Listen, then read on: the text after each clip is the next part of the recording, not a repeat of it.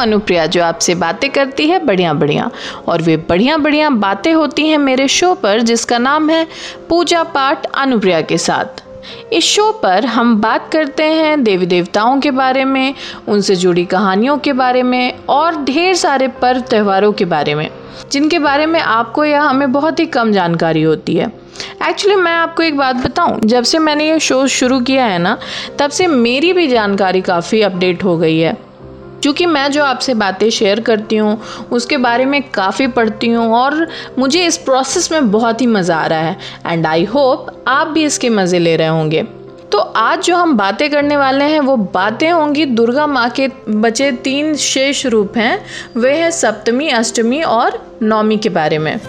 लेकिन उन पर बात करने से पहले मेरे मुँह में ना अचानक से बहुत पानी आ रहा है। अब आप सोच रहे होंगे कि ऐसा क्यों? तो वो इसलिए क्योंकि माँ का जो सातवां रूप है, जिसे सप्तमी पूजा के रूप में मनाया जाता है, ये वही दिन होता है जब मेले का भी शुभारंभ हो जाता है।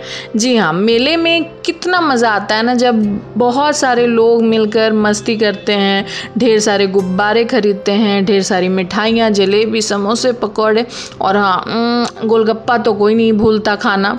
ये सब कुछ जो होता है, वो सप्तमी के दिन से ही शुरुआत हो जाती है। अब आप सोच रहे होंगे कि मैं ट्रैक भटक रही हूँ तो ऐसा बिल्कुल नहीं है। अब आइए हम आपको माँ के जो ये रूप हैं, उनके बारे में विस्तार से बताते हैं। तो माँ का जो सातवां रूप है ना, वो काल रात्रि का रूप है और ये माँ का सबसे भयावह रूप माना जाता है। जी हाँ जो काली माँ का जो रूप है ना, वही माँ का सातवां रूप माना जाता है और इसकी पूजा भी बहुत ही सिद्धि से होती है और इसमें बहुत सारी प्रक्रिया होती है और ये सबसे टफ पूजा होती है। दरअसल माँ की ये पूजा रात के समय में की जाती है। इसकी वजह यही है क्योंकि माँ को ही काली रात की तरह माना जाता है। और माँ का जो रूप है वो कृष्ण वर्ण का, यानी कि काले रंग के कारण ही इनको कालरात्रि कहा गया है। माँ का जो ये रूप है ना, इनके बाल बिखरे होते हैं वह चमकीले भूषण पहनी होती हैं, उनकी तीन उज्ज्वल आँखें हैं। गले में इनकी एक सफ़ेद माला धारण होती है और हज़ारों आग की लपेटें इनके तरफ़ से निकलती रहती हैं, जब वो सांस लेती हैं। गद्दा रूप पर सवार रहने वाली ये माँ जो है, इनके केश खुले रहते हैं। इसके अलावा इनके दाहिने हाथ में उस तरह तेज तलवार है। उनका निचला जो हाथ है ना, वो आशीर्वाद के लिए बना होता है। यही नहीं, इनके हाथ में जलती हुई मशाल भी है, जो कि उनके बाएँ हाथ में है। और उनके निचले बाएँ हाथ का जो रूप है ना, वो भक्तों को निडर बनाती हैं। इसलिए उन्हें शुभकारी भी कहा जाता है, जिसका मतलब है कि वो हमेशा अच्छा करती हैं। तो ऐसा नहीं है कि माँ का जो ये रूप है बहुत ही भयावह है तो सिर्फ़ डरने की बात है नहीं। माँ का जो ये रूप है ना, वो हमेशा अच्छा करने के बारे में सोचता है, इसलिए उन्हें शुभ कुमारी भी कहा जाता है। भगवती माँ का जो ये सातवां रूप माना जाता है, ये जो है रिद्धि सिद्धि प्रदान करने वाला है। और तांत्रिक जो होती है ना, तांत्रिक क्रिया की साधना करने वाले भक्तों के लिए ये सबसे महत्वपूर्ण दिन होता है। तो माँ के इस स्वरूप की जो पूजा होती है ना, माना जाता है कि इसे नीला रंग पहनकर किया जाना चाहिए। माँ काल रात्रि के बारे में यह भी कहा जाता है कि यह माँ भले ही इनका जो रूप है भयावह है, लेकिन ये ना बहुत ही मातृत्व को समर्पित रूप है।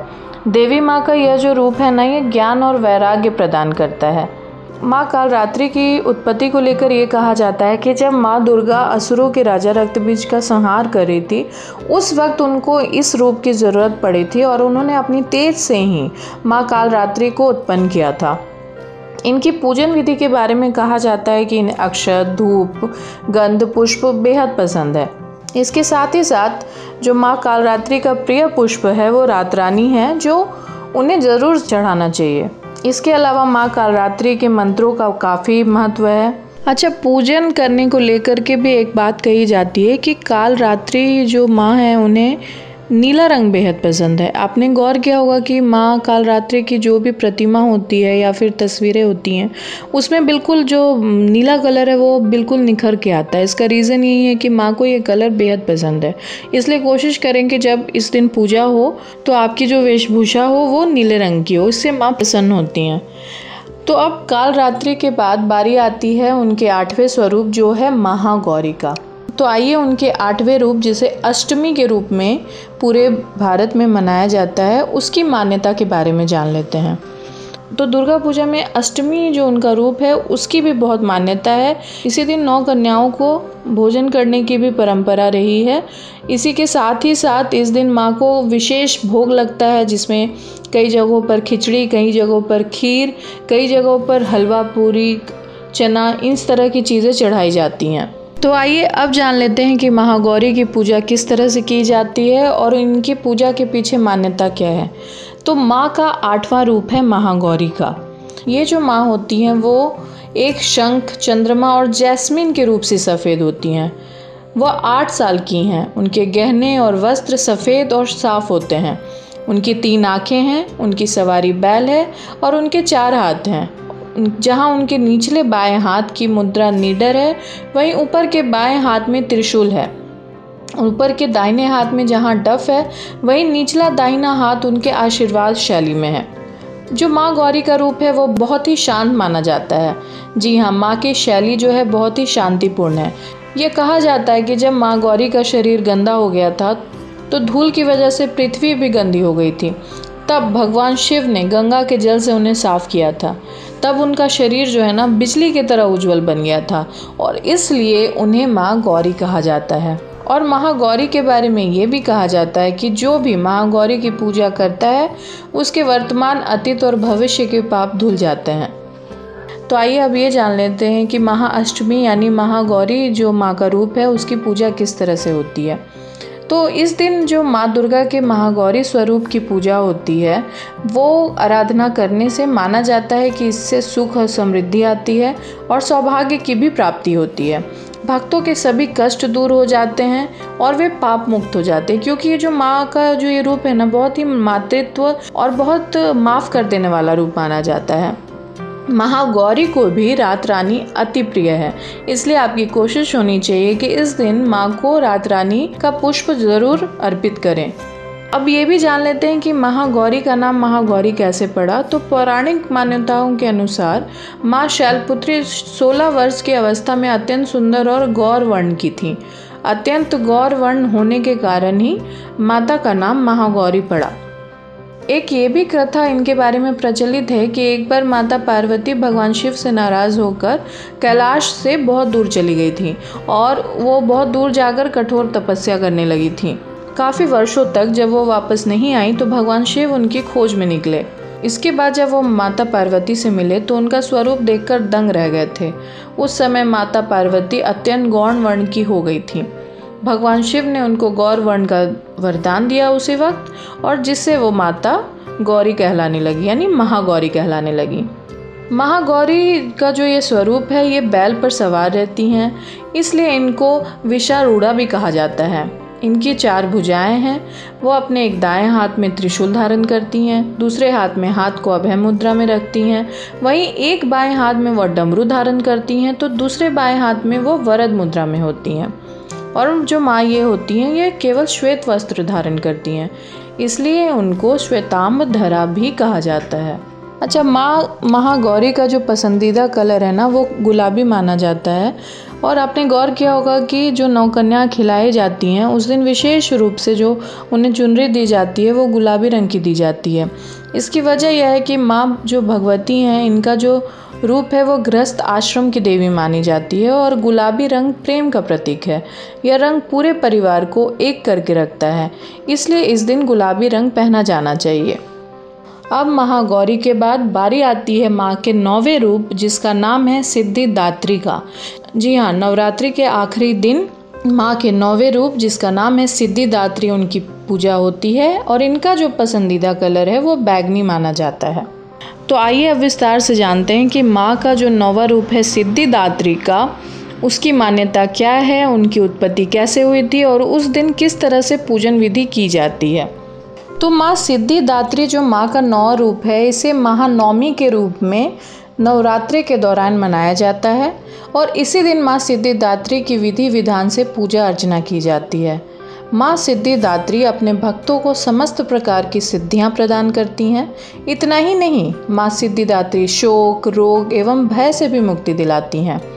और आपको जानकर आश्चर्य होगा कि इन सिद्धियों की प्राप्ति के लिए मनुष्य ही नहीं, देव, गंधर्व, असुर, ऋषि सभी पूजा करते हैं। और यही नहीं, भगवान शिव भी इनकी आराधना करते हैं।